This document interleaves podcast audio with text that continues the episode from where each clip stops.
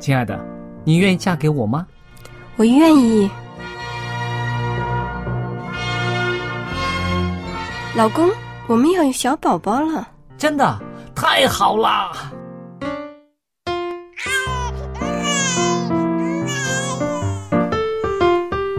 妈妈，妈妈，看我画的画，好看吗？真好看，宝贝画的太棒了，拿去给爸爸看看。爸爸妈妈，我去上大学了，你们多保重身体，我放假就回来。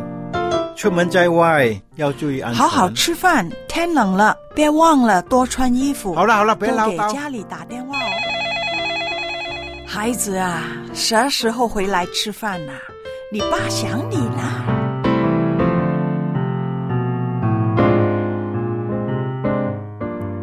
好，明天就回来。家人，给我生命的人，与我共同生活的人，与我分享喜悦的人，也是给我带来麻烦的人。每一天说说笑笑，有时也吵吵闹闹，因为我们是一家人。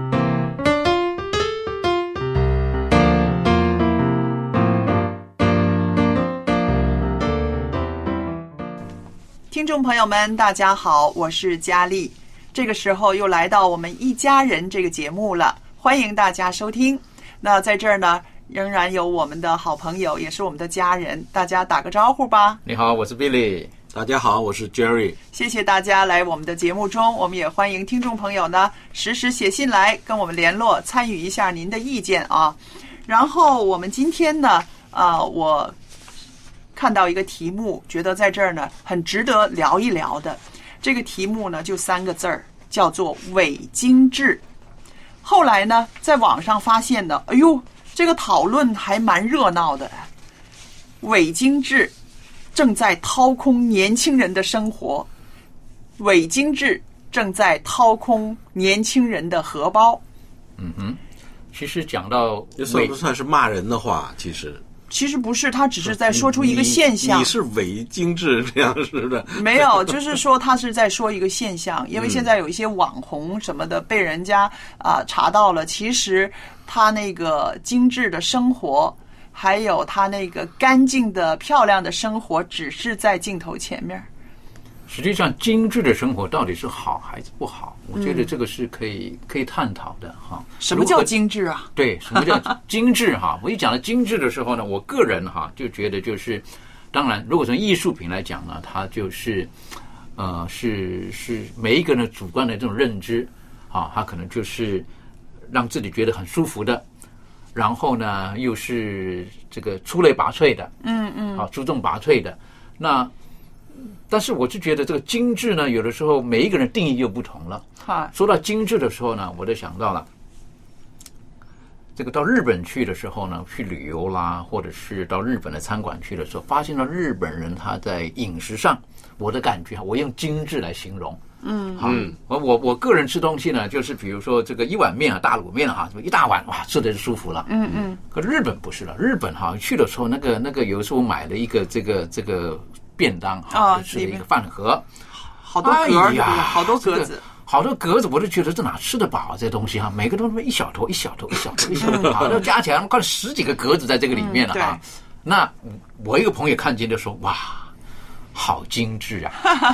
他的形容这很精致啊。这方面 Jerry 有什么看法？我是想到精致跟实用这两个字，嗯，到底有没有冲突？哎，这个就有意思了哈。有的人可能一定义精致的时候，就觉得它可能不实用对，啊。但是其实这个是样子嘛？不是吧？对呀、应该比应该是在实用之上再添了一一点，就是呃心思，对，就变成精致了。这个精致呢，应该是又实用又精看又又好看。嗯嗯。既那个食物呢，又能吃到吃进去，又觉得好吃。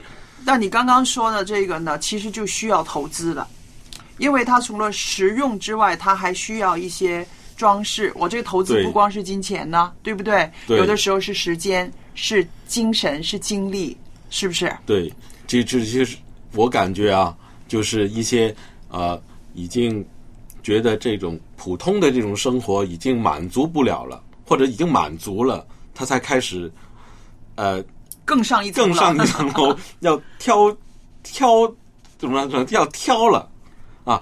本来吃一碗面能饱就行了，那现在呢？你这碗面怎么这么乱呢？是不是、啊？放的那个那个碗边儿呢，还有那个汤呢，还没有擦干净呢？是不是、啊？因为应该要擦干净啊！像那个电视机，你看那个烹饪的节目哈、煮完了那个那个盘菜，嗯，放在盘上还要擦一擦那个 旁边，把那个哦多余的那个汁儿擦一擦，然后再再端端上。那确实是啊，那确实是你擦一擦，那个感觉是真的是没有那咸乎啊，有的时候 是不是啊？炒端上来就吃了，那还为啥还要还要擦擦一会儿一夹，不是就滴上了吗？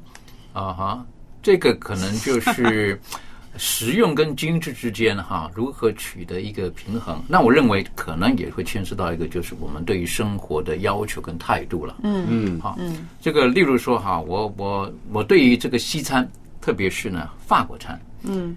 有一些哈，这个所谓的几星几星的哈，嗯，有的时候我还真看不懂那个到底有什么好吃的哈。一个大盘子里面，对不对？放那么一小坨东西哈，然后外面画了两道东西哈，对不对？哎呀，端上来那吓，价格吓死人了。可是那个你要吃几个小时啊？哎，那个叫精致，一道的，对对不对？那个那我就觉得很不实用，很不实用。可是呢，有的人生活到那边的时候，当他看见这一切的时候，他就觉得心情愉悦，对啊，他觉得那个是他他所追求的，是他的生活所需要的。可是如果说连吃都吃不饱的人，看了那一坨东西的时候，觉得又那么贵，我还不如这同样的钱我买一个更大而且。而且你还要有规规矩哦，啊哈，你不能 下手就抓哦。有仪式的，对不对？有仪式的。不过刚刚听你们说这个实用和精致啊，我就想到了精致没有错，你有那个意愿、有那个能力的时候，是可以更好的去追求一个啊一个一个一一顿饭或者是一个东西啊。但是这个伪造的哈、跟这个伪字伪字放在一起呢，我们就联想到什么？这个是假的，这个是营造出来的。那为什么会营造出来呢？它就是有一个目的，对不对？对想吸引人。那我们看到呃，社会上曾经有假奶粉、假学历，甚至说到假慈悲，嗯，是不是？嗯，然后甚至是假结婚，那这些呢都是根本它是假的，但是呢，它就要美其名来吸引一些人，来达到一些目的，底下的动机是不好的了。那这个是问题。那现在我们说到这些个啊网红，他们呈现出来的一些生活的啊状态是非常的精致，好像很阔气、很有钱。他们吃的是要什么？那要一定要有地方排队的那个餐厅的东西，或者是啊包包，或者是餐具，或者是什么。总之是在我们老派的人来讲，就是说显摆。显摆，觉得啊，我要跟你们不一样，我跟普通大众不一样，我跟你们这些个啊人不一样，所以我可以做成网红，所以有这么多的这个粉丝。嗯，他的目的是我要粉丝，是不是？那么变成呢，都是造假了。这个是社会人士很反对的。我们看到的东西根本不是真正的东西。可能应该是这一些人是不是他对于这个生活上的价值观的这种的认知，也许是有所偏差了。原谅我这么说，嗯，好，就是他看见别人过那种生活的时候，可能是真的，可是他也想追求像雷同那种生活，可是他没有那种的能力的时候，然后他只能用假的，用 fake 啊，用伪造的。例如说，有的人手中拿的是真的这个这个名牌包包，嗯，他也非要拿一个，可是那是假的，可是呢，他就拍个照，他就觉得让他的同才看见，觉得嗯，我也可以是过上这种的生活，因为他想要追求那种精致的生活。那我就觉得这种要追求精致的生活，就要跟自己的身份跟能力，可能也要画上一个等号了。嗯，那就讲到，我就觉得现在的社会新闻当中呢，看见不少所谓的叫做富二代。嗯，富二代可能他有这个能力，可以过上某一些的生活，嗯，但是那个不是他真正的实力。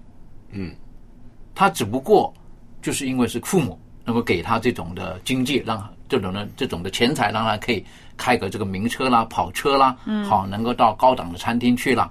可是他本身并没有那种的实力，就是就就怎么讲啊？他并不能够赚这些钱，嗯好，他都是靠父母的。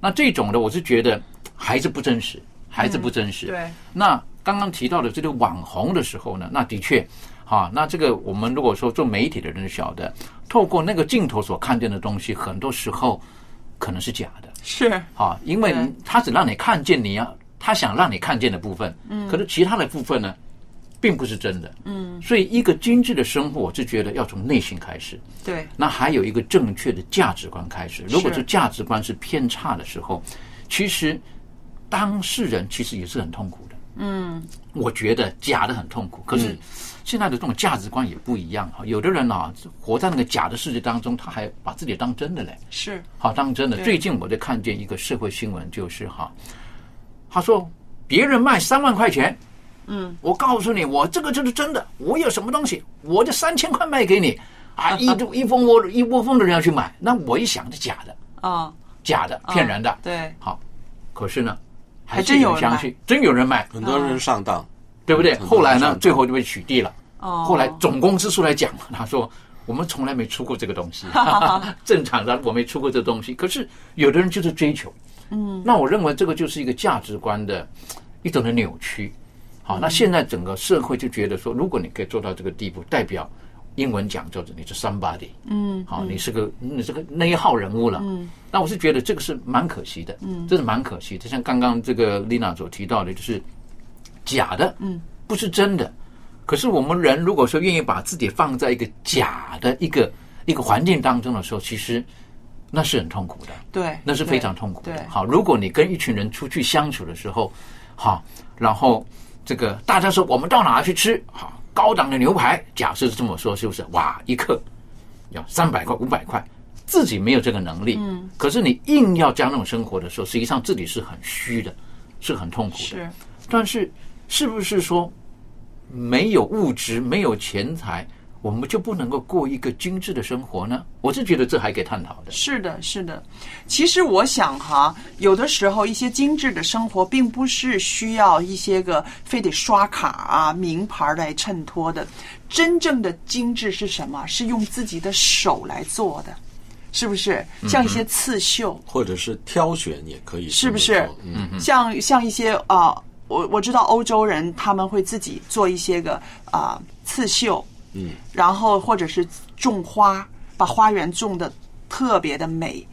那我觉得这就是精致生活，因为他每一样东西都经过他自己的手，不需要说特别呃要花很多的钱去买。那你想想，他绣一个被子，可能用了好几年的时间。那这个被子拿出来的时候，是不是比用信用卡买回来的名牌更精致呢？嗯哼。那我想，这个就是不光是一个精致的生活，它跟文化也有很大的牵连，对不对？对，所以我们说，所谓的精致，到底是真的精致、假的精致、商业上的精致，还是一种文化，都有关系的。对，我就就曾经有接触过哈，这个有一些人喜欢喝茶，嗯，那说到这个茶道的时候哈，那这个就有各个地方有不同的不同的这个他的做法了哈，嗯，那我曾经看过呢，这个在在这个介绍要卖茶叶嘛哈，那他呢不是卖茶叶而已啊，他先要有一个一一个一个专门这个叫什么泡茶师出来哈，然后他做那个动作，嗯，好，然后坐在那个地方，然后把桌子摊开来，好，这个放大杯，放小杯，好，然后那里要煮水等等的哈，然后呢，要拿茶叶出来的时候呢，像我的话手指直接抓下去的，不是拿一个小小小就是竹勺然后啊，竹勺慢慢的放进去，好，那多少，然后呢，水要到多少度，然后做什么事情，然后一杯。我都觉得，我都想喝那个茶就好了，搞得这么复杂做什么呢？可是有的人觉得那个就是个品味艺术，艺术，所以叫茶艺师啊。啊，茶艺师哈，那是个哦精致的那一种真的生活在。日本叫做茶道啊，对，茶道成道已经嗯啊已。经那我就曾经我的个性啊，我也看过，都觉得喝茶的喝茶搞得这么复杂做什么？好，搞得这么复杂做什么？可是呢，有一次呢，我认识了这个几个朋友呢，那的确，那个叫喝那个茶呢，我的喝茶一般来讲是很没有品味的哈。你一来就一来就喝了啊，他们不是啊，他说你先不要喝，先不要喝，拿起来哈，你先闻，有没有闻到那味道？好，然后呢，喝的时候不要马上吞下去，先放到口里面，好，左几下，右几下哈，舌头弄几下哈，然后慢慢吞下去，你觉得感觉怎么样子？那我可以理解，有一些人他们可能在追求这个，嗯，那他的舌尖也许真的不一样，所以他们一喝，他马上可以感觉到这一泡，嗯，好，嗯，这一泡差了一点，啊，味道不同了。但是如果没有到那个地步的时候，我要伪装在这个里面，诚实讲，我是很痛苦的，因为我喝第一杯跟第二杯，我感觉没有感觉，好都一样，是不是？可是如果装的自己很懂的时候，那是很辛苦的。更重要来讲，我们所追求的到底是什么？但我不是说那种的所谓茶道啦，或者说呢精致的生活是不好的，但我是觉得，可能我们更要知道什么对我们是最好的，或者我们所追求的东西呢，到底对我们整个的完整的一个人有没有帮助？是的，那我们就拿这个年轻人都是工薪阶层来讲吧。对，有一些人真的是他们就追求精致，那么这个精致呢，真的是拖垮了他们。我在一个啊、一篇文章里面看到啊，他们就是说，那你说工薪阶层年轻人，就像我女儿似的，二十几岁开始出去做事了，其实也有的是工资高，也有的是工资低，对不对？对对这个肯定有的了。那好了。但是呢，现在有一些年轻人的观念，他们是这样想的。他说，既然呢，我要去办公室去上班，我有一些东西是不可以少的。我要一支啊啊名牌的口红不能少，我要一个啊上万块的包包不可以少。他只是说我要一只哦，我要一个啊。还有呢，我要一双啊好的鞋子，那门面个门面这个鞋子就要上千块、几千块钱人民币的都有。那他本来就是说我就要一个好的口红、皮包、鞋子，每样一个。可是问题就是说，你那个包包一万块的话，你已经是不止一个月的工资了。对，对不对？你这些几样都加起来的话，每样东西我都要一个精致的东西，那肯定花签卡签到破产了。然后呢，这种消费其实影响到自己的正常的生活，你的饮食，你吃什么？因为钱都花到那边去了嘛。有的是父母宠孩子的话，就父母去支持他，让他撑着他，对不对？有的话根本没有那个条件，可能只身从比较偏僻的地方来到城市来上班的。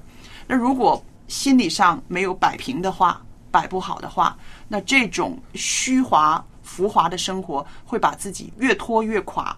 还不是说身体因为吃的不好会垮掉，而是说自我的形象，他会常常觉得自己不如人。嗯嗯嗯是不是？我虽然我买了一个包包，但是我要省吃俭用，然后慢慢人家又买了第二个包或者是第三个包，他那种自我的贬低会慢慢的形成。那这个对一个年轻人来讲，确实是一个很残酷的事情。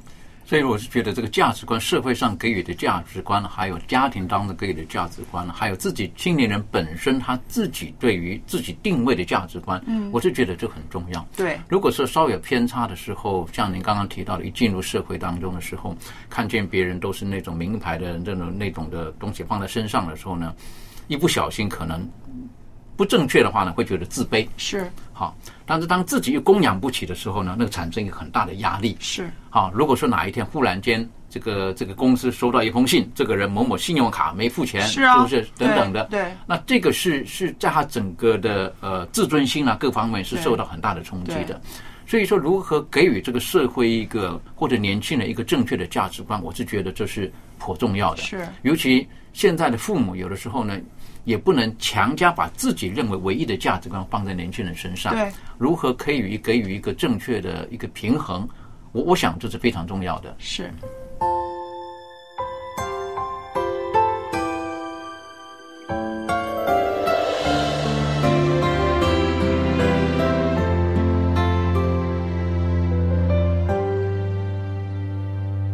罪人如何能够成一成生？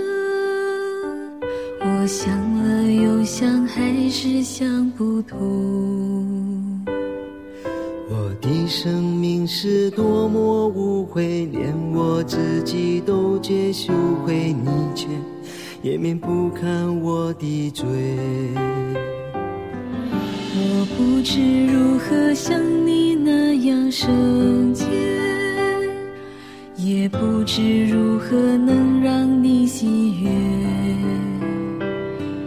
但我愿将我一生交托，让你的灵来引导我，使我能遵你旨意生活。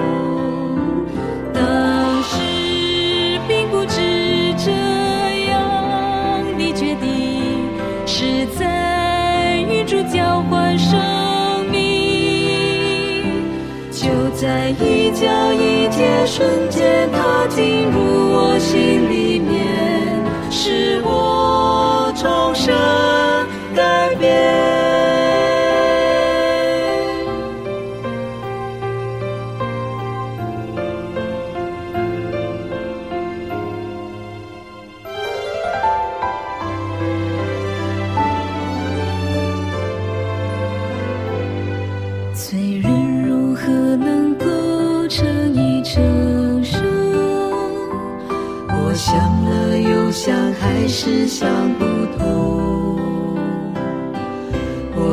生命是多么无悔，连我自己都觉羞愧，你却也免不看我的罪。我不知如何像你那样圣洁，也不知如何能让你喜悦。但我愿将我一生交托，让你的道我，是我能遵你旨意生活。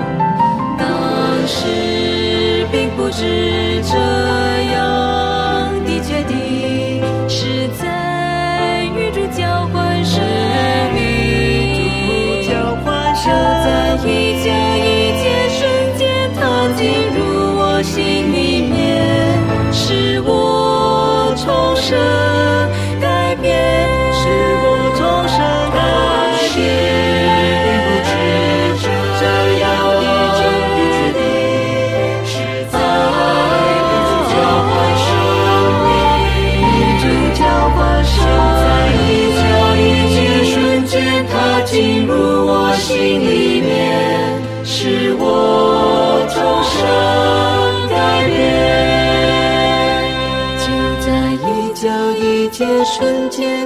进入我心里。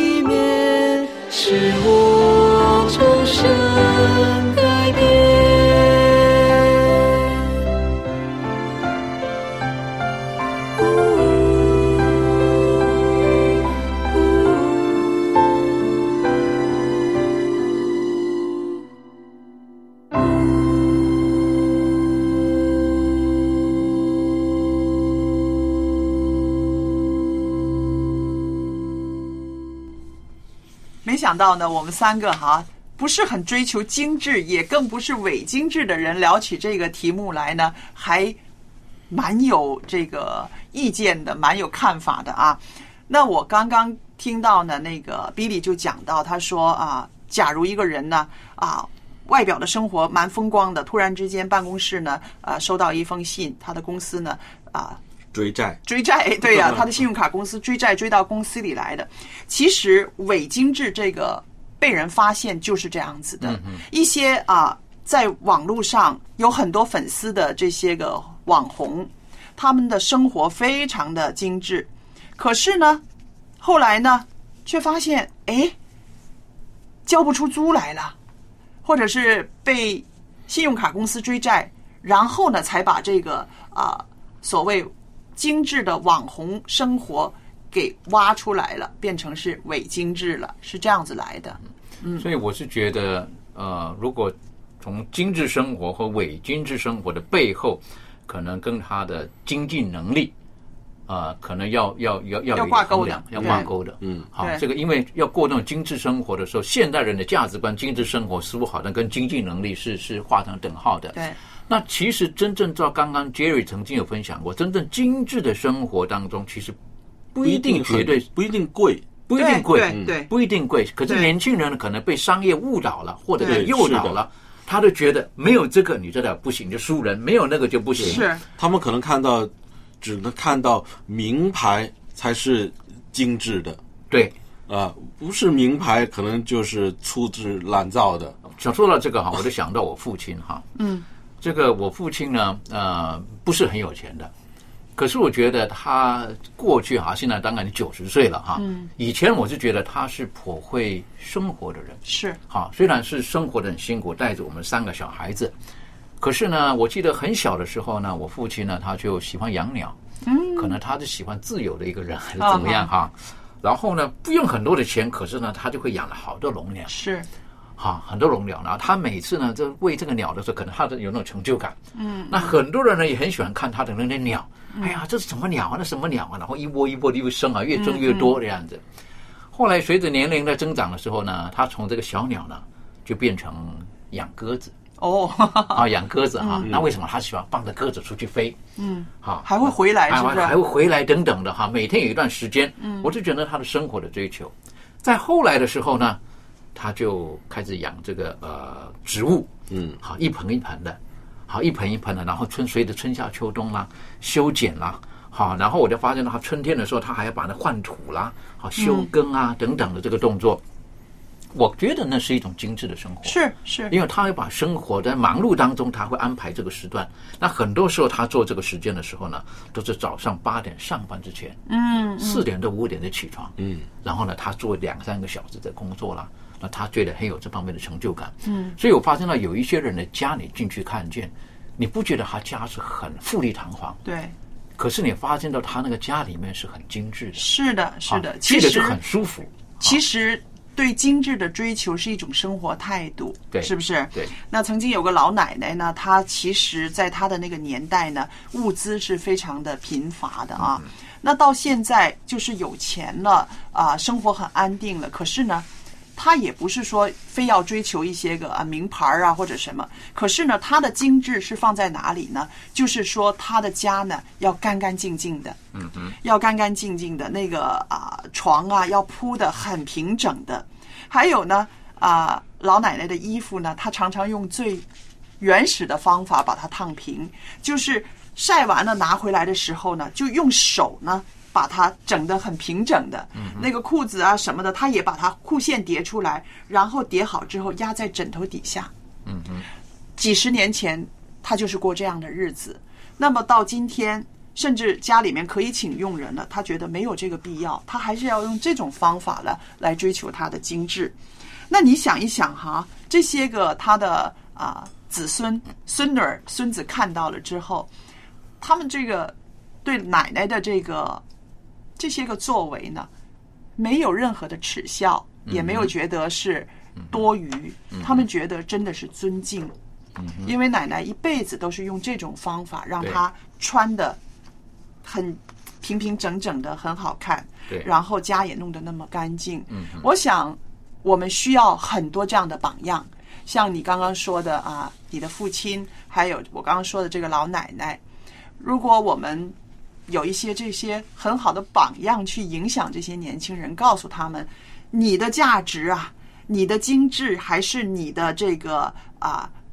被人看不看得起，绝不是那一个什么牌子的口红或者是什么牌子的包包，有这样的一个影响力的时候，我相信多少可以跟这个网上的这种虚无的商业啊、广告呢有一些抗衡吧。对，我是觉得呃，生活精致生活最重要的我，我个人觉得是态度跟价值观。态度对，好，那这个价值呢，并不是商业的诱导，就觉得说你非得有这个或有那一个，然后你才是哪哪一号人物。对，呃，我是觉得是我们如果对于这个生活有一个正确的态度，像刚刚你提到那个老奶奶，嗯，好，她的那种对那种生活的态度。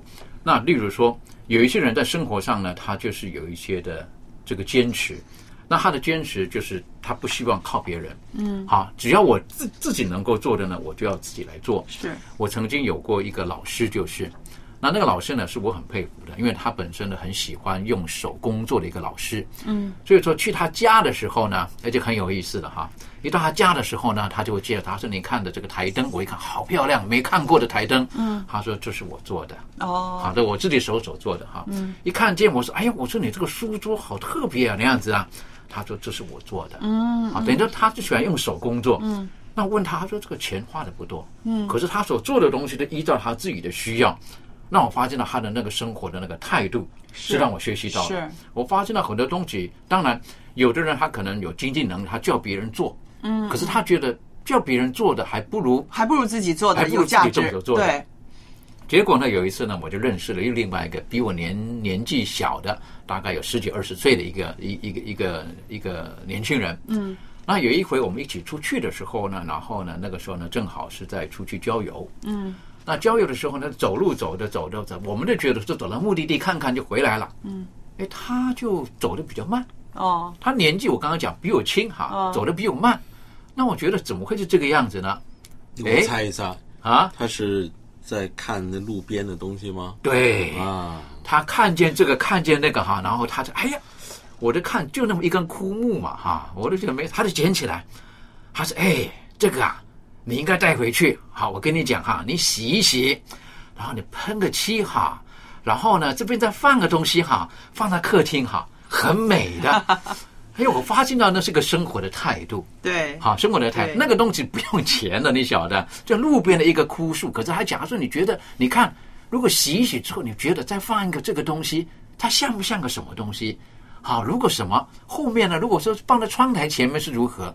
我忽然间发现了，哎呀，这个人的那种生活的品味跟那个层次哈，就分开来了。嗯那我就觉得那是个生活的态度。有的时候我们希望生活当中有一点内容更加丰富的时候，其实不一定完全什么都要靠钱。是好，像刚刚提到的这种伪精致的生活，特别是年轻人，好，当他们我们称为叫卡奴啊，他们成为这种卡的奴隶的时候，那是很痛苦的，非常痛苦的啊！我都觉得，呃，求主帮助我们，我们也觉得在这传递的信息呢也是一样的，就希望呢，在这个呃这个时代当中，年轻人当我们在追求生活或者追求生活的品味跟精致的时候，我们要有一个比较正确的价值观跟态度，是不然的话呢，一不小心，我们可能就会在当中呢，我们就会迷失了。对，那尤其的很重要的一点就是，呃，身为父母的哈，有的时候要给孩子也要一些正确的价值观。对，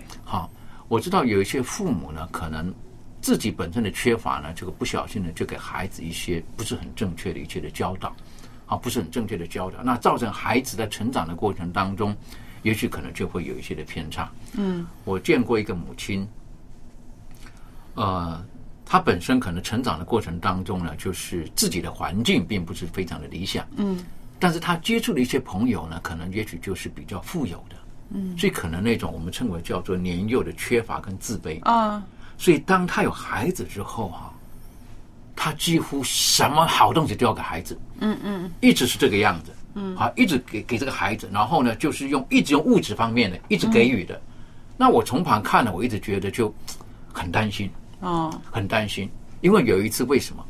当这个孩子生日的时候，嗯。他就想要个礼物，嗯。可是那个妈妈呢，并没有这种能力能够赋予的时候，孩子在那个百货公司呢，就是嚎啕大哭，好，然后就哦我一定要，嗯嗯。好，那可能孩子还小嘛，还小学，他不了解妈妈到底有没有这种能力啊，嗯嗯。是不是？可是父母就好像觉得一直一直给予，那我就觉得这种我就很担心了。嗯，如果这种孩子他不知道他自己的家庭环境，然后他对于这种的价值观，他认为他想要的就一定想办法得到，那有可能到后来成年的时候，如果父母给予他的一直是一个所谓的名牌的概念的时候，嗯。有可能他可能不是变卡奴，就是他会活在一个叫所谓的什么山寨牌的当中，啊，是不是？啊他可能就追求着不实在的东西的，那这是非常可惜的。嗯嗯。最可怕的有一些年轻人会因为追求这些生活啊，他可能会参与一些不法的行为，对这是赚的快钱，嗯，会被那个坏人利用，这个也是很让人担心的。呃，有很多这种的社会新闻我们看见，好，社会新闻看见，那这个的确是，我就觉得就价值观，这个社会的价值观如果带于就是带偏的时候，觉得年轻人说，如果你没有一个包，没有一个那个三万块的包、五万块的包，那你的人生就失败了。是啊，如果你没有带着一个大家都有的那种名牌的什么东西的时候，那他为了要得到这些东西，他可能就无所不用其极。嗯，那最可惜的，有的时候就是把自己的生命最宝贵的部分呢，他的出卖了，是他的出卖了。那我就觉得这个是是比较可惜一点的。是，其实我觉得呃，我们这些基督徒最精致的一个生活表现，应该是品格吧？没有错，是不是？没有错。我想这个品格是不是一天可以成就的？嗯，它是需要一些个时间，还有需要一些内心的调整，心里边老有一些个善恶之争，然后慢慢的、慢慢的形成一个很好的品格。这个品格走出去的时候，人家会看到啊，你的信仰，甚至看到你的家教，看到你的这个成长。那这个对基督徒来讲，应该是一种真正的精致啊。对，所以品格，我是觉得就是一个人的呃真正的自我。对，那如果当我们找不到真正的自我的时候，其实是很可怜的。嗯，啊，为什么这么形容呢？就是等于说我们在社会当中，随着社会人言人人云亦云，嗯，然后随着社会的价值观找不到自己的定位。那说到这个呢，我就这个呃认识了一个我一个好朋友，好，那他就看了整个这个当时他所居住的环境的那种教育的这种的呃偏差。嗯，那所谓的偏差是什么？他觉得啊，看到孩子哈，这个小学才几年级而已哈，下课之后呢就补习班、补才艺班、补好，然后钱一直丢下去。他本身可能成长的时候曾经经历过这些，所以他就说到：“我不要我的孩子经历这些，因为这些都是不重要的，而且是不需要的。例如说，他的小学一年级、二年级抓他去这个什么叫做美语班、英语班，有用吗？啊，他说六个月就忘记了，可是花这么多钱，哈，为什么？就给他灌输这个，哎，他会讲个几句，好，Good morning，是不是？Good night，就讲了几句话，他就不对，所以呢，他就毅然决然呢。就移民哈，他就把孩子呢带到一个教育环境呢，他认为比较恰当的地方。那若干年之后呢，我见到这一对家庭，特别是父子的时候，嗯，哎，我发现到哈，在他们身上当中，我看那个非常宝贵的，就是那对父子哈，简直像朋友一样，哦，关系非常的好。嗯，然后呢，那个孩子呢也长大了。他不会因着旁边的这些同学的价值观等的，他很清楚知道自己要什么，好，他很清楚知道自己叫什么。那有一次呢，那一次呢，他们就就很偶然的就十多年了哈，啊见到了，啊见到之后呢，请他们吃饭呢，就聊天了。那父母看他们的父子聊天呢，像朋友一样哈，什么都能讲的。那最有意思的就是那个爸爸讲，他说：“你看我这个儿子哈，会自己过生活了哈，是不是？他生活过得比老子还好。”我说：“哎呦，为什么这个样子呢？”那原来那个儿子呢，他本身已经打工了，那父亲呢也还在上班。那他们一块儿要这个坐飞机的时候呢，他说：“你知道吗？坐飞机的时候，儿子哈，他说老子是坐经济舱的啊，我儿子坐的是商务舱。哈，这个他说为什么？他可能公司他公他很会过生活这样子啊。那后来我说：哎呦，吃饭的时候我说：哎呦，真的这个样子吗？”他说不是啦，他说是啦，我是坐商务舱啦，那样子啊。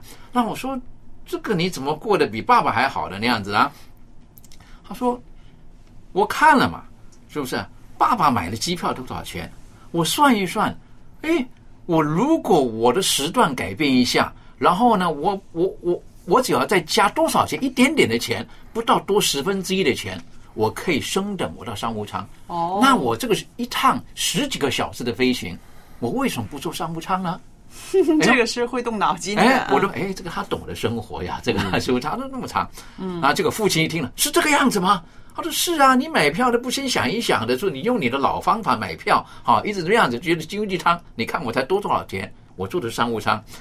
这父亲就说：“哎呦，是这样子啊。”然后呢，儿子在我面前，我我很感动的那一幕哈。那儿子讲：“放心啦，因为他们来的时候呢是不同飞机来嗯，可是回去呢同一班飞机。”这儿子就讲，他说：“你放心啦，是不是？”嗯，他说回程的时候呢，爸，你做商务舱，我做经济舱，哦是不是啊？哎，我个人很感动。你刚刚讲的品格哈，是不是对不对？对对我们在精致的过程当中，我们不失着我们的本性，我是觉得这个是非常重要的。那接下来我们请我们的春雨给我们带来颂扬之声这个环节吧。主照你旨意，各位亲爱的弟兄姐妹平安。此刻的你带着一个怎样的心情来听我们的诗歌呢？每一天我们的心情都不一样，但是我相信，只有我们自己的心意和上帝的心意相一致的时候，才是人生最快乐、最踏实的时候。就像我们今天的这首赞美诗歌所说的。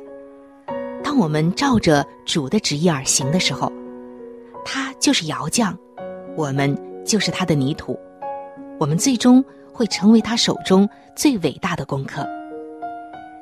今天我们要分享的这首赞美诗歌，叫做《主照你旨意》。每一首诗歌的背后，都有一个动人的故事。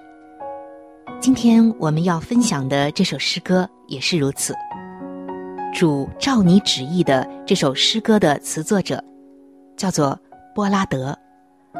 波拉德女士毕业于美国的波士顿修辞学校，担任过芝加哥女子中学教师很多年。之后，在纽约市的宣道会传教训练班任教八年。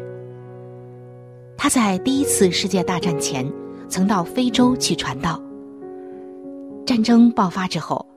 他漂泊在欧亚各地，生活无定，健康欠佳。在一九三四年的十二月中旬，他受到邀请，从纽约乘火车去费城进行系列讲演。在候车室候车的时候，他突然发病，一周之后去世，埋葬在他的家乡俄亥俄州的麦迪逊。这首诗歌是在一九零七年，在波拉德心灵的痛苦中写下来的，这也是他留下来的唯一一首圣诗。这是一首很有感染力的诗歌，诗中吐露了一位忠心爱主的女子的心声。她的生活虽然饱经坎坷、疾病、忧患和疲惫。但是他对于主的美意和大能，却始终是深信不疑的。在一次祷告会上，波拉德祈祷说：“主啊，在我的生活中，无论你赐给我的是什么，我只求你凭你的旨意行在我的身上。”从此以后，“凭你的旨意行”这句话，一直萦绕在他的脑海里。当天晚上临睡之前，他就在纸上写下了这首诗。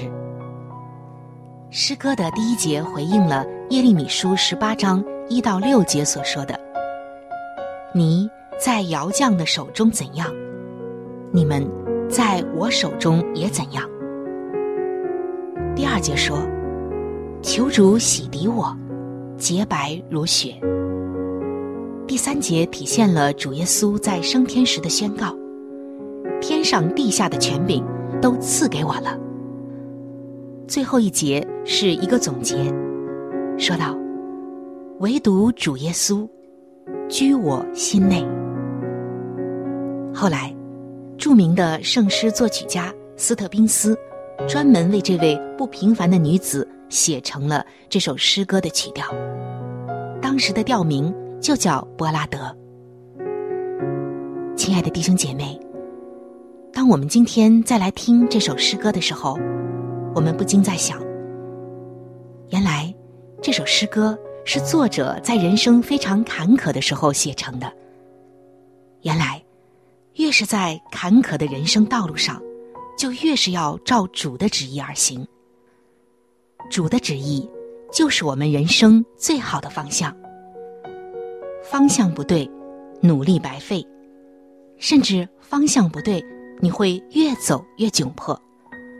如果我们真的能够在每一天照主的旨意而行，就一定能够活出最精彩、最丰盛的生命。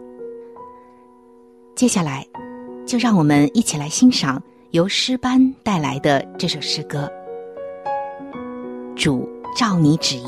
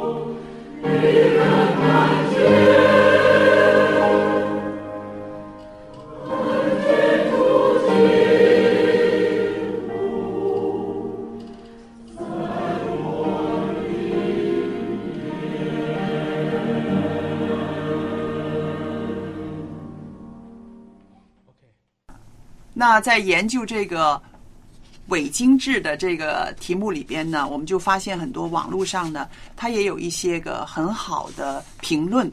那其中一个评论呢，它就是说啊，伪精致不只是啊拖垮了一个人的荷包，它也正吞吃每个年轻人的心灵。为什么呢？我们就刚刚想到这个啊，Billy 说的，人嘛，你总会想看一看旁边的人是怎么活着的，是不是？那么这种网红的产生呢，也是因为他想赚人家的这个什么注意注意，是不是让你们羡慕我，对不对？你羡慕我，我就得着了那个那种还有一些广告商的这个对资助，是有一句广告啊，让年轻人真的是啊、有很大的挑战哦。他说：“你想要的生活其实是触手可及的。要命啊！”是不是？其实我们到了这个年纪，我们知道，我们追求一个想要的生活，哪一个容易啊？是不是？光是柴米油盐啦、衣食住行啦，这些最基本的东西，让我们能够安定一个家的，都不是容易的。更何况是说你想要的就触手可及，这简直是骗人的。我觉得这广告是骗人的。但是呢，有一些年轻人呢，他真的会相信，只要我怎么怎么做，我就可以。甚至有的时候就变得会不择手段。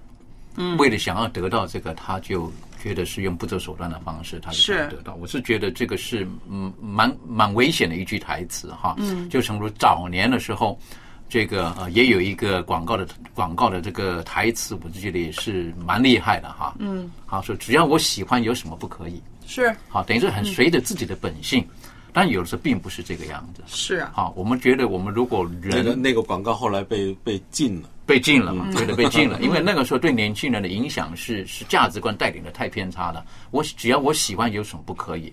那今天讲到这个精致的生活，我就觉得追求精致的生活那是没有错的。是好，我认为那种是一个生活的一个品味是好的，但是如果说超越了我们的能力，嗯，或者说在一个错误的价值观当中，而我们努力追求的时候，我就觉得那个对我们人的伤害大过于我们当下的得到的那种满足跟成就。嗯，那如果一不小心进入到一种很虚伪的一种的情境当中的时候，或者把自己放在一个不实在的当中，那我是觉得那也很可惜的，嗯，也非常可惜的。觉得我出门的时候我非要一个包包，没有个包包我就没有那个安全感。对，好，那男孩子呢，出门我没有开个那个双门的跑车，我就觉得我就没有办法这个追求到女朋友等等的。我是觉得这个是一个很偏差的概念。嗯，那我们需要在在在生活当中呢，我们需要去追求一些更真实的、更实在的、更正确的。是。那我相信现在这个呃网络媒体呢，也是促成这些个年轻人比较虚荣的一个一个一个媒介的一个界面了，是不是？你看哈，很多人呢，就活生生的把自己的生活呢变成别人喜欢的样子啊。早上起来去跑步，跑几个圈儿，然后马上拍张照，发个朋友圈儿，是不是？然后有一些个朋友之间的聚会啦、生日会啦，哎，也马上要拍一拍。你看我今天走到哪一个有名的餐厅里来了？那其实如果我们想啊，真实的生活并不是这个样子。我们过什么生活不需要跟别人交代，一跟别人交代的话呢，不只是累啊，你要付出的代价是多么重，就多么高啊，对吧？所以我想啊，如果大家我们社会有一个风气，都不把这些个网上的东西当真，大伙儿都不当真的时候，那是不是啊这些个虚无缥缈的人物就会少一点儿呢？其实我觉得是一个选择的问题，对，因为我们也不应该把所有的网红都打把它打成就是对对对，都是有问题的，对，因为你知道吗？我们中国啊有一个叫王德顺的，有没有听过？嗯哼，他是一个七十九岁的哦老老伯，是那个玩音乐没有走天桥那个。他是走天桥的，哦就是 他曾经就是露宿者，哦，他就是捡破烂儿的，没有家的，嗯他就是辛苦的工作，后来被一个好像就是呃代言人呐、那种看中了，因为他身体那有一头白发，长的白发，嗯哼，但是呢，他的身体很健康，因为他可能做粗活做的多啊，很壮，那个肌肉很结实。对，然后呢，他站在台上，信心呢、满满，嗯嗯，挺着直那个腰啊，嗯，胸啊，挺着特别直，走走起道来，人家觉得哇，这人怎么那么信心那么那么强？他的信心根本不是来自于一件名牌的衣服或者一个、一个上万块钱的手表，而是他自己的本身的那个修养。嗯嗯，后来红了之后，和他的妻子还是过一个很简朴的生活，对不对？对。好像这篇我也看过，这也是一个虽然也是网红，但是是一个 比较正面的一个正面的，对，一个呃题材。嗯，对，等于说实际上就是，如果他对他自己的价值，他是很肯定自己的存在的价值，是。那我们就不容易随着这种社会的导引的这价值。我不能讲这社会的导引的价值都是不好的，嗯。但是那个就要看自己有没有那种的能力。如果有这种能力的时候，我们没有能力的人，我是觉得就羡慕好了，但是也不要嫉妒，然后不要把自己超越自己本身能力所能做到的，然后让自己过得太辛苦。嗯嗯，所以今天提到的这个话题，讲到这个叫伪精致，也就是有一些人，当他不能够了解到自己能力的时候，那是很辛苦的。对，很辛苦的。我我我见过不少这种的人，啊，见过不少这种人。那实际上有的时候到后来的时候，呃，就就是变成卡奴，对，好变卡奴是很很可怜的，很可怜的。他就每个月收到的钱之后，他就单单要去缴他的这个欠款的利息，嗯，都缴得很辛苦。嗯曾经有接触过个年轻人就是这个样子。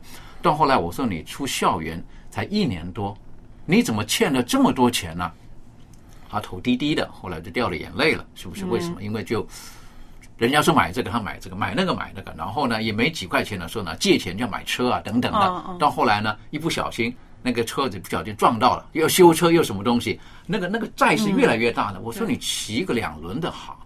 不行吗？是不是？后来我把他拉到身边来，我说你好好照着我的意思过的生活的时候，那两年多，终于把债还完了。哎呦好、他也把他的卡减掉了。可是呢，还完之后呢，就离开了。哦，过不久，又打回原形了。哦哟，啊，你知道，你知道，所以这个有朋友圈也有很大的哎，影响。我们自己要呢自制力，不然的话，一不小心，我们自己在过的未尽之身，我们自己都不知道。是的，所以我想呢，我们其实啊、媒体上哈，报纸也好，杂志也好，或者是我们这些个啊、广播电台也好，有一些多一点提醒，对年轻人呢其实是好事儿，我觉得，因为到底哈，我们是经历过长期的在社会上的奋斗，安家立业，没有一个是容易的，所以我们就老生常谈吧，常常跟孩子们讲一讲我们这些个年代里面真实的生活、真实的感受，不只能够促进亲子之间的感情，还可以更多的让我们的孩子的心灵世界更广阔，不被这个社会拉着走还有很。重要的，我们要常常回到耶稣基督里面，可以找到我们正确的价值观。是的，那听众朋友，今天呢，我们的一家人节目就播讲到这儿。下一次我们还有更精彩的内容要跟大家见面，下次再见喽。拜拜。拜拜。